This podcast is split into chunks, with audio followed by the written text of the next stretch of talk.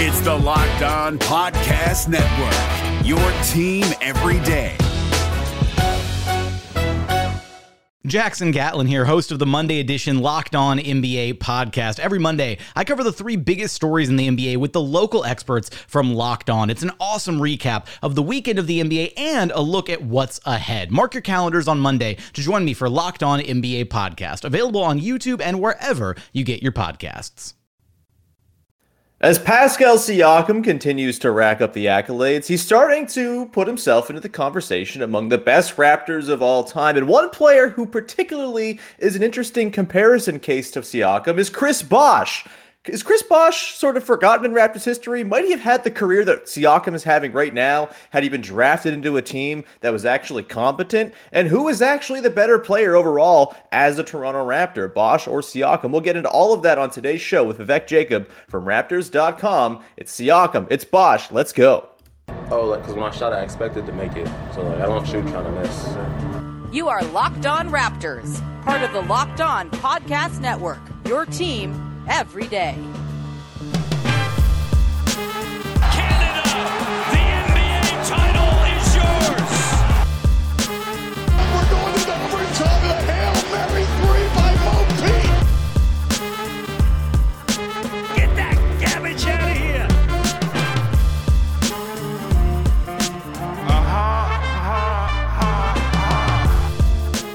Hey, what's going on? Welcome to episode number 1186, I think, of Locked On Raptors for Monday, May the 30th. I'm your host, Sean Woodley of RaptorsHQ.com. You can find me on Twitter, as always, at Woodley Sean. You can find the show at Locked On Raptors, and you can follow, subscribe to, rate, review the podcast wherever you get your podcast. It's very much appreciated when you take the time to support the show, and you can also find the podcast on YouTube. It's free over there as well. We have over 2,000 subscribers because uh, over 2,000 people are very, very lovely people. Join the group. Why don't you? It's a cool clan. Uh, jump on in there and uh, you can support the podcast in a very free and easy way. Uh, all right. On today's show, we are going to be talking about Pascal Siakam and Chris Bosh, two very interesting and obviously important players in Toronto Raptors history. We'll talk about how they compare, who's the better player, and also did Chris Bosh kind of get robbed by the fact that the Raptors front office was a bunch of bumbling morons at the very beginning of his time with the Raptors? We'll get to that in just a second as well. But first, I should tell you that today's show is brought to you by our pals over at Bet Online. Bet Online has you covered with all the, all season long with more props, odds, and lines than ever before. Bet Online is where the game starts. All right. Let's get to it. Let's bring in our wonderful guest. It's Vivek Jacob from Raptors.com, a man who I know is a Chris Bosh acolyte. Big V, how are you, man? I'm good. I'm excited to ha- do this episode and talk all about Chris Bosh, and uh, I know we'll get into a little bit of Pascal Siakam as well. Mm-hmm. Um, had a good weekend. Enjoyed the Champions League action. Enjoyed. Uh, I did too. It seven was action. hilarious. yeah, yeah, yeah. I mean, Well, with that, yeah, we'll, we'll get to the Champions League on another podcast. We, uh, Tottenham's back in it, so I'm fully back on board next year. Well, it's going to there be you go. uh, a, a through line throughout the entire podcast. But for now, we just get to laugh and point at Liverpool fans for losing. Did you catch this thing? This has nothing to do with anything. Did you catch this like scam that Everton fans ran for Liverpool fans? They like set up a fake charter bus uh, under like something something coach lines. It was like a fake charter bus company created by Everton fans. They had the bus driver who was about to drive all these Liverpool fans to Paris. The bus driver's name was Richard Arlison. Of course, an expanded Oh form goodness. of Rich Arlison, and the bus never showed up, and those Liverpool fans just never made it to the game. Uh, that's Raptors fans. Get get step your game up. All North American Wow. sports fans, step your game up. That's the greatest thing I've ever heard. Anyway, uh, if there if there is one thing I would love to see North American fans adopt from like all these uh, European soccer or Mhm. just soccer in general is you know the chants and the songs that are made about different Oh, yeah. players and all that. Like mhm. if you get that going at Scotiabank Arena, I mean the odds of that now versus like when you had real fans in the building. Um, You telling me the suits can't figure out a way to sing, man? Come on, you're you're, you're underestimating the power of the suits Uh, to uh, belt yeah. out some songs about Scottie Barnes. Man, Scottie Barnes is a very chantable name as well. There's got to be something to work on here. Also, Detroit Pistons fans, they should do the Richarlison uh, scam for Raptors fans going down to Detroit. Oh my goodness. It's a it's a like a, a bus that's scheduled to be driven by Bobby Webster or something like that. anyway, let's talk about what we're here to talk about, Big V. It's the off season. We can meander a little bit more than typically, but mm-hmm. we should get into Pascal Siakam and more importantly, Chris Bosh on this episode. The reason I kind of wanted to do this show after Pascal Siakam was named All NBA last season, it just kind of continues a pretty impressive run for Siakam when it comes to picking up accolades here in his NBA career. Of course, the most improved already, two time All NBA, an All Star starter one time, uh, and of course, an NBA champion back in 2019. And he's starting to amass a pretty impressive resume as a Toronto Raptor in a way that Chris Bosh, while he had the stats, never quite picked up the same accolades. And so it got me thinking a little bit last week, thinking about Siakam, his place in Raptors history, and Bosh is kind of the easy guy who comes up. We even talked earlier this season. I think there was a mailbag question about, you know, who's the better player, Siakam or Bosh, and we're going to talk about it today. I still don't even know where I totally come down on that. And of course, I write every year my ranking every Raptor update, and this is a thing that's going to stress me out until I write that in like September because I don't know if I'm going to put Siakam ahead of Bosh this year or not. But Let's get to Bosh off the top here because his career with the Raptors, of course, very prolific statistically, not a lot in terms of team success, just a couple of playoff appearances in 07 and 08. The 08 playoff appearance, probably the most forgettable playoff loss of all time in five games to the Magic. And the year before, they'd fallen six to the Nets. So never advanced beyond the first round. Only made All NBA one time, did Chris Bosh as well back in 2006 07, the year they did do that. Uh, they were the third seed in the West, in the Eastern Conference, that is, and then lost to the Nets. He made the All Star game a whole bunch, five times with the Raptors from 05 all the way through his final season in 2009, 2010. But again, not a lot of accolades. He was an all rookie player in 03, 04. My question to you, Big V, is had he been drafted at a different time, or like with a front office that didn't draft Rafa Araujo ahead of Andre Iguodala and didn't trade away Vince Carter for pennies, like 1435 era pennies, uh, counting inflation on the dollar for Vince Carter, had they actually assembled a real roster from Rob Babcock into Bryan Colangelo, are we talking about Chris Bosh's career as something that has a little bit more in terms of adornment when it comes to, uh, you know, uh, honors and awards and things like that, or was it always going to kind of be difficult for a guy like Chris Bosh, who was a very good player but wasn't necessarily like a playmaker, wasn't like a guy you were running your offense through? Was it always going to be hard for him to rack up those stats? And then, I mean, the stats came, but the awards certainly didn't.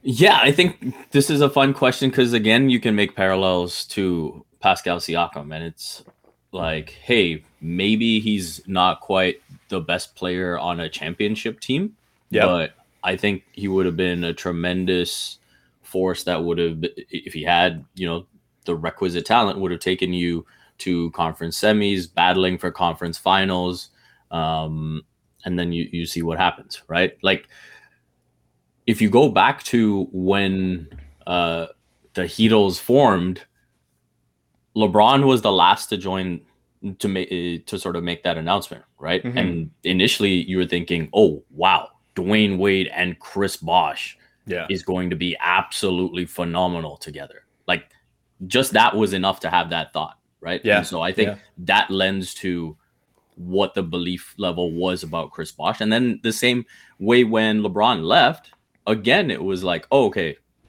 this team is still going to be very good with Wade and Bosh. Mhm. Um, and then obviously, uh, because of the blood clots and whatnot, uh, we didn't get to necessarily see that pan out. But I think that perception before and after lends to what people thought of Chris Bosh and how he was properly viewed. And Mhm. you know, we talk about all NBA. You know, that was a time when he's competing against the likes of Kevin Garnett and Tim Duncan, and so uh, Shaq still kicking. yeah. So, uh, so you can see why he may, maybe got all those All Star nods, but not quite uh, the All NBA. Uh, so uh, I think from a talent standpoint, he was phenomenal. Um, and you know, I think maybe we can get into this a, a little bit later. It's like the responsibility that was cast on him uh, in pretty much his second season after the, the Vince trade. Mhm. Pascal had that opportunity to sort of grow into uh, what he's what he's wanted and what the franchise now wants out of him. Yeah, I I really do want to kind of talk about the way in which Bosh's career could have gone had, you know, some certain things fallen into place for the Raptors just after he was drafted. But, you know, I, I think you're right in that, you know, he, I think, is probably unfairly viewed in Raptors history, honestly. Like he he is right there with like all the counting stats. He is like he's a leading rebounder. He's one of the top scorers. He's one of the top shot blockers, even though he was never really considered a great defensive player, like the longevity he had with the team. And look, he's only, he only played for seven seasons with the Raptors, but by Raptors standards, baby, that's an eternity, especially back in that time period. And so it, it's tricky when it also when it comes to the all stars. I mean, you made five. I it's sort of a similar sort of inverse argument to the All NBA thing. In the Eastern Conference in the mid 2000s, it was pretty easy to make the All Star game if you had 20 and 10. Like that, that was not exactly like a loaded field. Bosh was a starter a ton of times in a row. And, you know, some of the guys he was making the All Star team with, a lot of Antawn Jamison in there, a lot of Jameer Nelson. Not these aren't great players, but come on. Like a lot of devin harris and joe johnson and all of these guys who like racked up all stars because the east was kind of butt. And not to say bosh was of that tier because obviously he was better than your devin harris's and antawn jamisons but certainly i think if he's in the western conference with the guys you were talking about throw in dirk throw in whoever right? Like it's going to be pretty difficult for him. Pau gasol was out there. Like it, that was always going to be hard for him to make that many All Star games if he was playing in an opposite conference. So I think he was a little bit fortunate to be drafted to the Raptors in that specific regard. Not that anyone in the mid 2000s was fortunate to be drafted to the Raptors. Uh, we're going to continue on. And on that thread, I think that's a great name, by the way, Pau Gasol, in terms of like maybe Yeah. how Bosh should be properly viewed. Sure, sure. That's a good point. Um, we'll get to uh, a little bit more on Bosh and sort of where things went wrong with his time with the Raptors, mostly due to anyone but him. We'll get to that in one second. And then at the end of the show, we'll get into the Siakam versus Bosh debate. But before we do that, just want to tell you about our friends over at betonline.net, who are the number one source for all of your sports betting needs and info. Find all the latest odds, news, and sports developments, including this year's basketball playoffs. The NBA Finals are coming up, baby. I will very, very reluctantly be watching them because, God, that matchup sucks. But Major League Baseball scores, fights, even next year's NFL futures are also there as well. The Stanley Cup playoffs continue on. If you want to just take the over on all the Avalanche Oilers games, you're going to have yourself a pretty good time. That series is going to be amazing. BetOnline is your continued source for all of your sports wagering information from live betting to playoffs, esports, and more. Head to the website today or use your mobile device learn more about the trends in the action. BetOnline is where the game starts. The NBA playoffs are right around the corner, and Locked On NBA is here daily to keep you caught up with all the late season drama. Every Monday, Jackson Gatlin rounds up the three biggest stories around the league, helping to break down the NBA playoffs. Mark your calendars to listen to Locked On NBA every Monday to be up to date. Locked On NBA, available on YouTube and wherever you get podcasts. Part of the Locked On Podcast Network, your team every day. And we continue on here with your first listen of the day, digging into Pascal Siakam and Chris Bosh, and in particular now, Chris Bosh's career and sort of the different forks in the road that could have led to a, a let's say, a more fruitful time with the Toronto Raptors. Um, of course, he's drafted in 2003 in the LeBron James draft. He goes fourth overall. And a year and a half after he's drafted, the Raptors trade away, uh, you know, Vince Carter for nothing. Uh, also, is it the 2005 draft where they do not draft Andre Iguodala? Instead, they draft Rafa Araujo. Might have been the 04 draft. Either way, very early in Chris Bosh's career. And for me, when I was thinking about this last week and thinking about the way that Siakam was able to jump into a good team, have a year of seasoning in the G League, then have a year where he was just a nice, capable bench hand, and then have a year where he could step up and be the second or third best player, or third third best player, second best scorer on a championship team, and then kind of take the reins. Like that's a progression and a level of patience and time and rope that Chris Bosh never had the luxury of because the team around him was horribly mismanaged and he was very clearly the only beacon of hope on it for a while. So let's think about this. If the Raptors do go ahead and actually mend fences and keep Vince Carter around, if the Raptors do go ahead and take Andre Iguodala eighth overall instead of Rafa Araujo, like, do you see a world in which Chris Bosh kind of has that similar slow progression? It's probably not like the G League wasn't a thing uh, uh, the way it is today back then, um, you know, for development and sort of seasoning guys. The Raptors didn't have their own team, so that's kind of out of the question. But do you see a world in which Bosh kind of slowly levels up into being like the second or third best player on the team by year three or four or five? Or, you know, is it a similar sort of thing? Maybe it's just not enough around him with, with Vince and Iguodala, but like there's a universe in which that happens. And I feel like we have a bit more of a favorable view of Bosh because the team probably just wins more with him on the team. Yeah, I think if you just frame it as if the Raptors have a different office, if the Raptors say have this front office with Masai Ujiri and Bobby Webster, yeah. then I think there's a whole lot that changes, right? Mm-hmm. Because I don't think you know Vince Carter uh, is demanding a trade. Uh, I, I I think he's sticking around and he's giving everything he has, and that in itself changes th- the trajectory because then you you've got a pretty good team uh, with him alongside Jalen Rose and uh, Chris Bosh. I, I, think you know it gives him more of a leash and a, more leeway, mm-hmm. uh, but I still think he develops pretty quickly to make yeah. them a, a formidable team. And so, what happens from there, who knows? But uh, so much of what's changed in the franchise's perception is because of the way the front office has mapped things out, because mm-hmm. of the mm-hmm. way the front office has uh, drafted. And so, if you're changing those things, then yeah, it, it's very, very different. You're talking about again Andre Iguodala instead of Rafael Araujo. That's that's huge. That's I don't lose sleep difference. over that one ever. I never. I just, just, never think about it ever. And and even uh, so 04 was was that draft. 05 was um you had Charlie Villanueva, which was fine. Uh, mm-hmm. You ended up turning that into TJ Ford, but mm-hmm. later on in that same draft, you take Joey Graham over a guy like Danny Granger, right? Um, so, God, we're just dredging up all sorts of feelings right now. God. so that that's why you know, uh, and maybe this is for a later section of the, the podcast, but that's why when Chris Bosh left, mm-hmm. I held nothing against him. Yeah. I, How I had you? reached a I, I had reached a point with the franchise where I was fed up with the decisions that were being made. Mm-hmm. And I was like, this this guy is too talented to be here.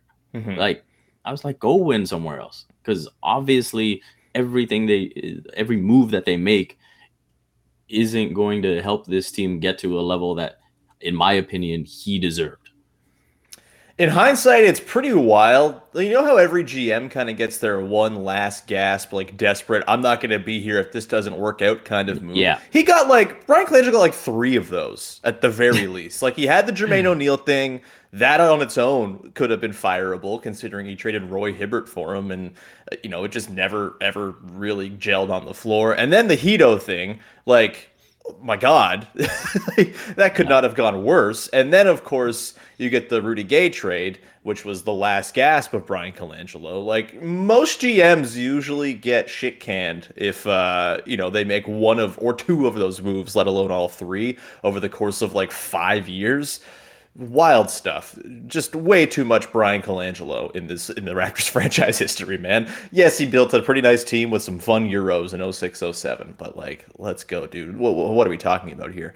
Um, yeah, it, it's tricky, man obviously, I think Bosh developed faster than Siakam ever. Like he was a fourth overall pick. He had pedigree coming in, right? So it's a little bit like the track. You can't quite compare them because he played basketball all his life. More time. Yeah, exactly. He didn't start playing when he was 16 or whatever. Yeah. Um, so yeah, like it's always going to be difficult to compare those tracks exactly, but I do wonder if you have him on a team with Iguodala and Bosh, like, or sorry, and Vince, like does he get a little bit more recognition for you know all NBA just because they win more games and maybe are a bit more of a relevant team? Does he have some kind of you know I, I don't know like a it's difficult with the defense right because like he wasn't a great defender with the Raptors. He was maybe playing out of position for what he actually ended up being because he ended up being an excellent small ball five. Small ball five. He was six eleven. Like what are we talking about? Uh, but like he was an incredible five defensively for the Heat. Like, do you think the defense kind of comes earlier if he's playing with a better team, or you know, is the fact that he you know didn't quite learn defense until he started playing in like a brand new system under Erik Spoelstra? Like, does that still kind of hold up? Um, yeah, I think the second half of his Raptors career, he was very much a good defender. I think, Hmm. and then he went to being a great defender with Miami. Sure. Uh, and I, f- I definitely feel like if you had more winning pieces uh, around him, it, it looks very different. I think it's very difficult to play de- defense when Andre Bar- Bargnani is uh, your center. Uh, God. What was this team, man? We're so spoiled Like- now. Holy Christ. Yeah, and you know, I sp- I specifically remember a game in Oakland where the Raptors were playing the Warriors, and the Raptors were playing well, Mhm. and Bosh was having a game as usual, and the Warriors had come down the floor and they had gotten like three or four offensive rebounds in a row, and Mhm. it seemed like everyone was doing their job, but Bargnani. And Sitting there with pasta gut, just letting dudes box his ass out. Yeah. Yeah, and then you know I think Golden State finally got a score, and the Raptors called a timeout. And as they're going to the timeout, you just see Bosh completely rip into Bargnani, Yeah. and it was kind of you know he was fed up. He was trying to light a fire under him. It was, and th- that was the thing, right? I think people forget how competitive Chris Bosh was just Oh, because yeah. of the way the, the way it ended Yeah. right? Because he at the end of it, he was like, "Oh, I'm not gonna play. I'm gonna protect myself for free agency, that type of thing." Yeah. Um, but this was a dude who I remember the first season because he had done so much winning at Georgia Tech and at the high school level. The team went on an eight game losing streak or whatever it was, and he was on the bench crying. yeah. Yeah. Like that's how much losing hurt him. Yeah. Um, so he was super competitive. Um, and you know, when you see moves around you constantly that don't scream winning, at a certain point, everyone reaches their limit. Yeah, I, I think if you, and I don't think this is a thing, right? I don't think many people begrudge Chris Bosh for leaving the Raptors the same way they begrudge the way things ended with Vince, right? Or you know, David. No, I don't think anything's Tracy ever going to be the like, same no. as Vince. No, no. And yeah, I think at that point most people were resigned, having just watched Hedo Turkoglu like stumble his way through one season.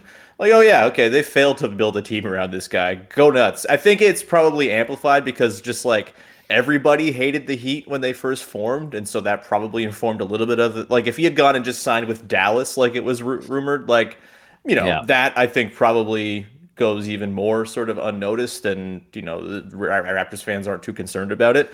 Uh, and I think the tweet yeah, annoyed people.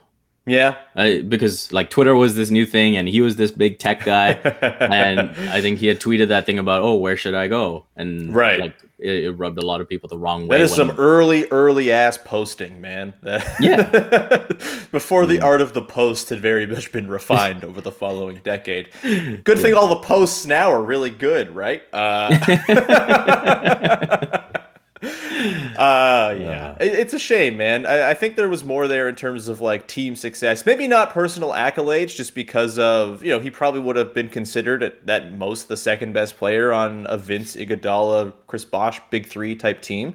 Um, but you know, I, I do think there's probably more team success, and that probably informs how people feel about Chris Bosh today you know, recency bias is a hell of a drug. We're going to dig into Pascal Siakam versus Chris Bosh. And I know I kind of go in with my own inclinations. I'm curious to hear what you have to say. We've talked about this lightly on the podcast, just in passing before, but I'm ready to dig into it. We're going to try to compare Chris Bosh, Pascal Siakam, determine who's the better Raptor in just one second. But first, should tell you that our uh, wonderful daily Locked On Sports Today podcast is on every single day on all the YouTube channels of podcast audio feeds. It's on radio in the States now as well. You can find it on Odyssey Station conversations here and there. It's a wonderful podcast. Pete Bukowski checks in with the local experts of the Locked On Podcast Network and gives you all you need to know about what happened the night before. Lots of hockey stuff in there. Of course, the NBA is going strong right now on there too. Go check out Locked On Sports today, wherever you get your podcasts. The NBA playoffs are right around the corner, and Locked On NBA is here daily to keep you caught up with all the late season drama. Every Monday, Jackson Gatlin rounds up the three biggest stories around the league, helping to break down the NBA playoffs. Mark your calendars to listen to Locked On NBA every Monday to be up to date. Locked On NBA, available on YouTube and wherever you get podcasts. Part of the Locked On Podcast Network, your team every day. All right, we continue on here with your first listen of the day with Big V, Vivek Jacob from Raptors.com.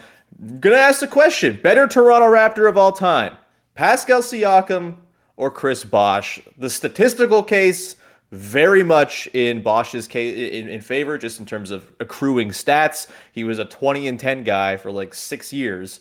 That's going to help you rack up some numbers, and that's going to take a while for Pascal Siakam, who, of course, barely played in his first season and then was a bench player in his second season. It's just a lot to a lot of ground to make up, and he's still very early on in his career, just six seasons in. So, Vivek, better player, Siakam or Bosh, who you got? I think Siakam as a player surpassed Chris Bosh this season. Mm-hmm.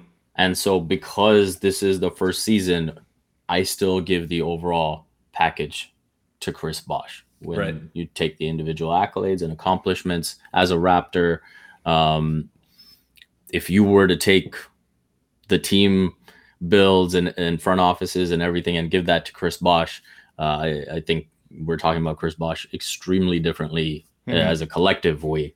So, um, and you know, Chris Bosh, wha- what was it, six seasons uh, as a Raptor? Uh, yeah, seven seven, seasons. seven Yeah. seasons as a Raptor. Pascal's about to enter his seventh season, Yeah, um, and so uh, I think at that point maybe we, we'll be able to officially put Pas- Pascal ahead. Uh, and so for now, I, I still lean towards Chris Bosh. And the one thing I will say, you know, again, we talk about how good was Chris Bosh. That Nets series, the first year they go to the playoffs, to me, watching that, the main reason they lost was inexperience. yeah, Uh, uh, and uh, and if you just have Jorge Garbajosa instead of Joey Graham, I think things play out differently. Like the fact that it went six with the inexperience factor, uh, Mhm. and the fact that Game Six was literally one lob away from going to Game Seven, Mhm. that that Richard Jefferson gets in the way of. Um, I I think it shows that if if a team of you know TJ Ford, Jose Calderon, Anthony Parker, uh, that was good enough for him to be competitive with, those Nets with Jason Kidd and Richard Jefferson and Vince Carter. He was pretty damn good. Yeah, he's only 22 in that first playoff run as well. Um, you know, the number's not really all that standout just looking at them here 17 and a half points a game, nine boards, two and a half assists, a steal, and almost two blocks a game in that series against the Nets. He was pretty inefficient, just 40% on twos, 20% on an attempt a game from three as well. Um, so, you know, you know, first year playoff struggles, right? Like that's the inexperience you're talking about. A 22 year old is probably going to struggle his first time out. The following season, in five games against the Magic, they lose and it's horrible, but he does go for 24, 9, 4, uh, 1.6 steals as well, and shoots 50% overall on twos, uh, just under 50% from the field. So, like, you know, pretty obvious progression there. And then that's the end of his playoff career with the Raptors. God, that's cursed and sad. Um, yeah, with Siakam. It's tricky because I, I agree. I think this year, like what we saw from Pascal this season, is better than any season Chris Bosh put together for the Raptors. Two way play, playmaking, obviously. Like he's got double the assists that Chris Bosh ever had in one of his seasons with Toronto. And that can't be understated. Like, and maybe the game has evolved to the point where guys who can create for others are even more prioritized and more important than they used to be. I don't think that's necessarily totally true. Like it's it's always kind of been a thing. If you can create your own shot, you're going to be all right. But um, you know, it feels a little bit more like a prioritized skill set these days. And for Siakam to be able to do that and be an efficient player while doing that, I think that is just something that Chris Bosh never really had in his bag. And that's nothing against Chris Bosh. That's everything to do with how great Pascal Siakam is. Um, so if that's the case, and like better player overall in terms of like hit the peak, then you also factor in like he literally hit the game-winning shot in the NBA Finals in Game Six to clinch the title for the Raptors. He had a 32 point game in game one of the finals. He was good throughout that entire playoff run.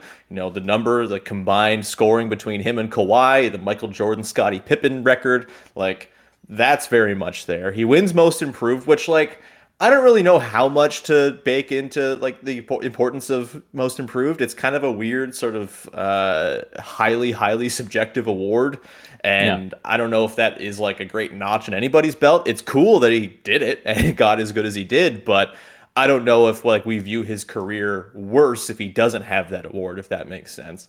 Um, you know, the defense I think is very clearly above what Chris Bosh was as a Raptor. He's a like a borderline all defense type player. He, he shouldn't he should get more credit for it. Frankly, he didn't get any all defense votes. Which, if you were going to vote for anybody for all defense in the Raptors, you could argue it might have been Pascal was the best defender on the team this year. But that's an argument for another day.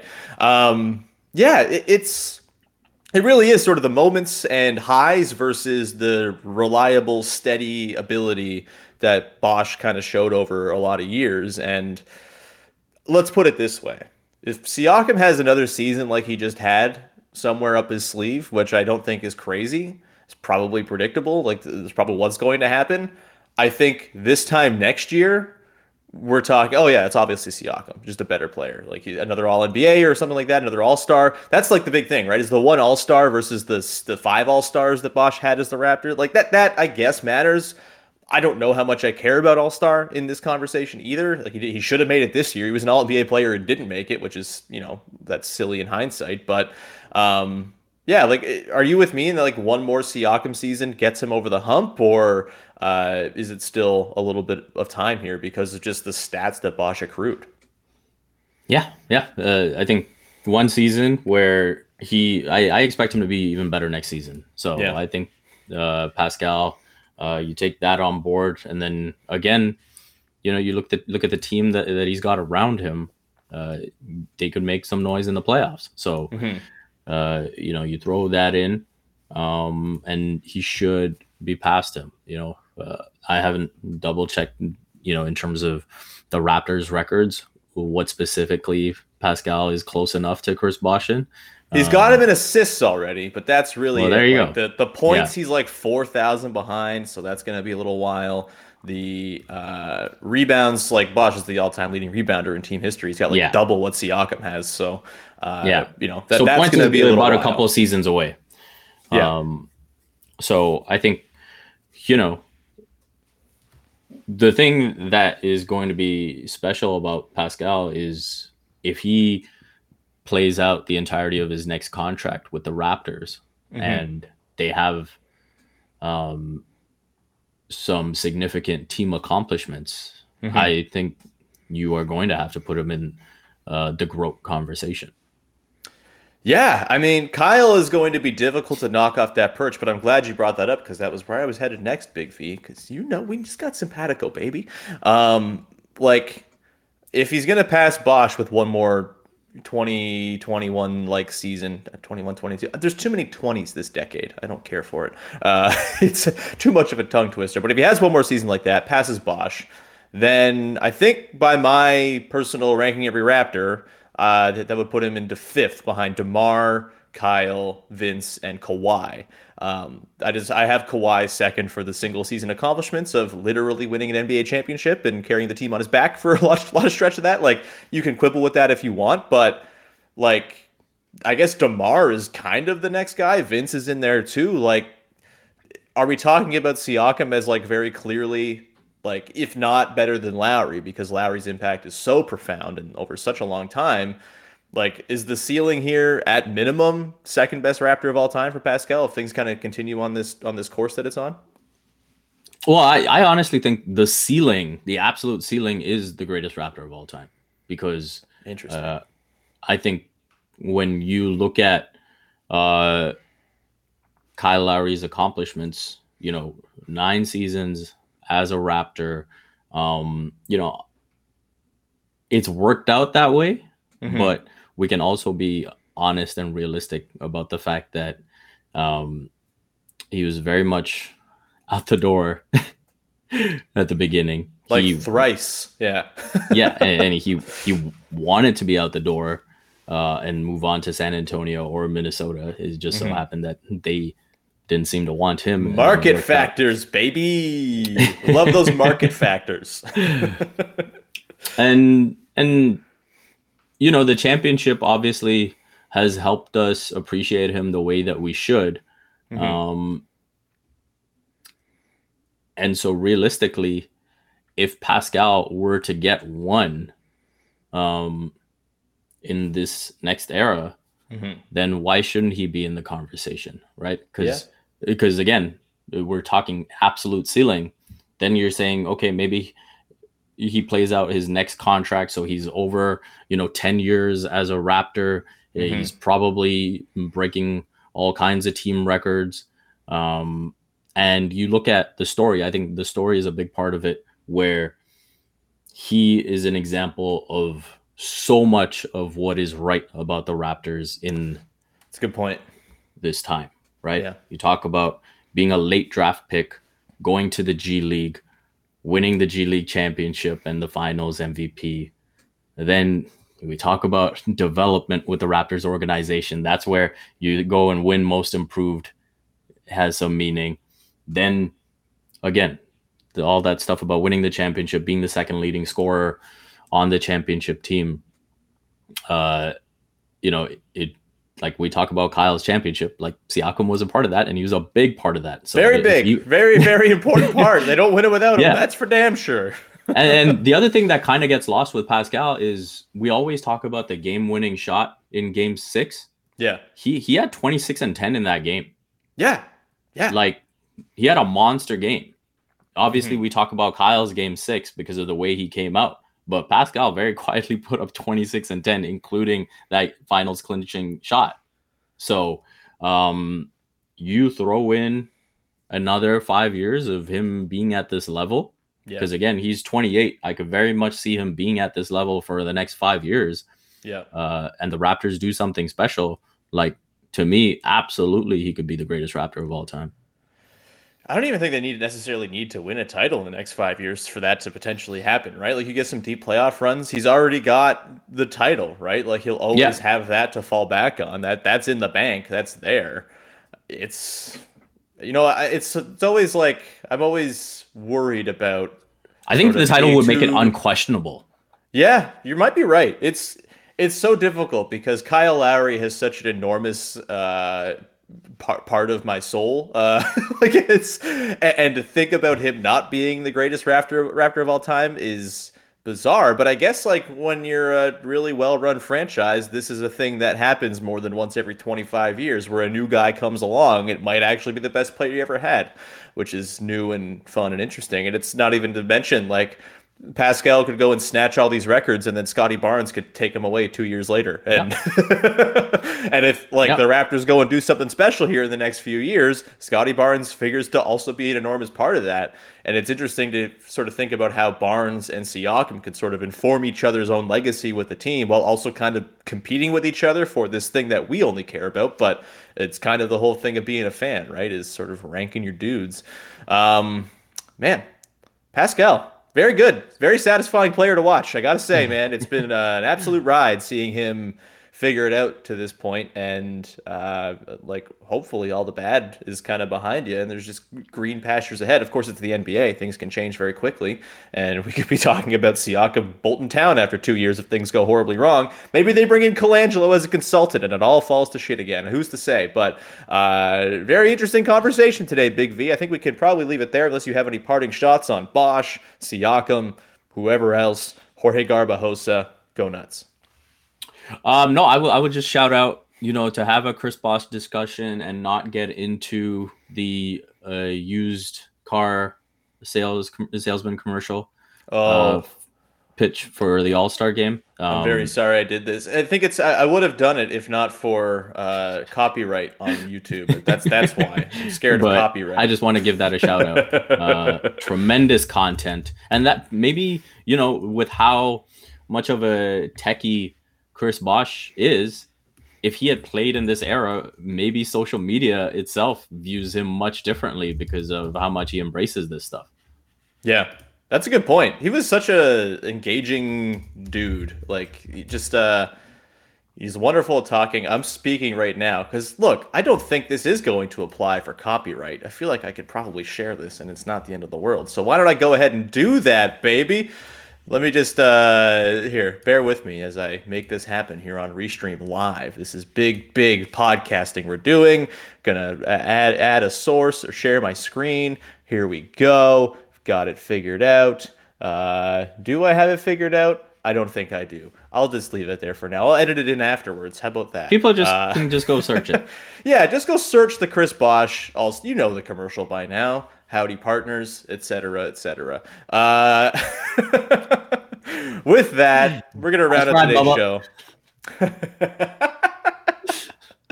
oh man! All right, Big V. Anything you want to promote? Uh, usual stuff, Raptors.com, CBC Sports, Complex Canada. And, uh, you know, shout out to you doing big things with the CEBL, calling uh, J. Cole games. Very nice to see. Oh, thanks, Mal Ride. Last week, ESPN DM'd me to share my seven-second video of J. Cole dunking. Not a thing I would have thought would happen, but yeah, thanks everyone who's been watching the CBL. Been lots of kind words actually uh, from people reaching out saying they've tuned into some of the games and don't hate hearing my voice on the broadcast, which is a win to me. Uh, so thank you. I'll be back on the call actually tomorrow night. Guelph's taking on Niagara. I'll be back up in Guelph calling that game on CBC Gem and CEBL Plus if you want to go and uh, be a pal and support the shows there, uh, or support the league on there. There's not a show. I have a weekly show there too. I'm losing plot. It's very Monday over here. We're gonna Cole wrap it there. put on a show. He might. He just might. Uh, we're gonna wrap it there. Thank you very much for tuning in. We will talk to you again on Tuesday as we're going to start talking trades, baby. We're going to dig into Rudy Gobert, Donovan Mitchell, DeAndre Ayton, all these players who will surely not be playing for the Raptors by the end of the offseason, but that doesn't mean we can't talk about it, baby. That'll be tomorrow. Thank you so much for tuning in. Talk to you then. Bye bye.